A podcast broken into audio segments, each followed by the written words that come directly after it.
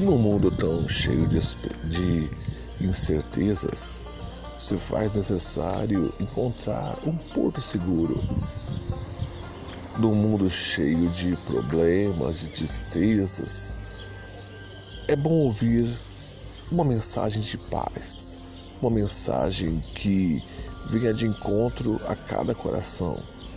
Por isso, criei esse podcast para te ajudar a enfrentar a suportar as provações do dia a dia e transmitir uma palavra amiga.